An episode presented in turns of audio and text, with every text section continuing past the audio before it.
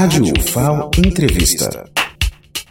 Uma parceria entre a Universidade Federal de Alagoas, UFAO, e a Companhia de Desenvolvimento dos Vales do São Francisco e do Parnaíba, Codevasf, vai possibilitar que a empresa pública instale um escritório de projetos no prédio anexo à usina Ciência, na Avenida Aristeu de Andrade, no Farol. Como contrapartida, a Codevasf vai reformar o imóvel.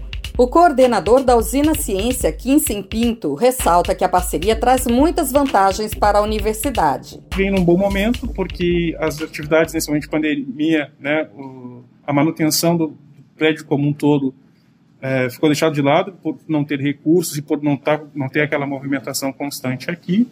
E com a Codevasf vindo para cá, a, vai haver essa manutenção, está no acordo de cooperação, e além desse dessa manutenção há parcerias na questão de investimento, não só na questão do UFAO, mas principalmente aqui na Usina Ciência, onde nós vamos é, poder trazer mais bolsistas aqui para esse espaço, abrir novos projetos de extensão e assim crescer para poder atender o público do estado de Alagoas, como a gente tem feito já há 31 anos.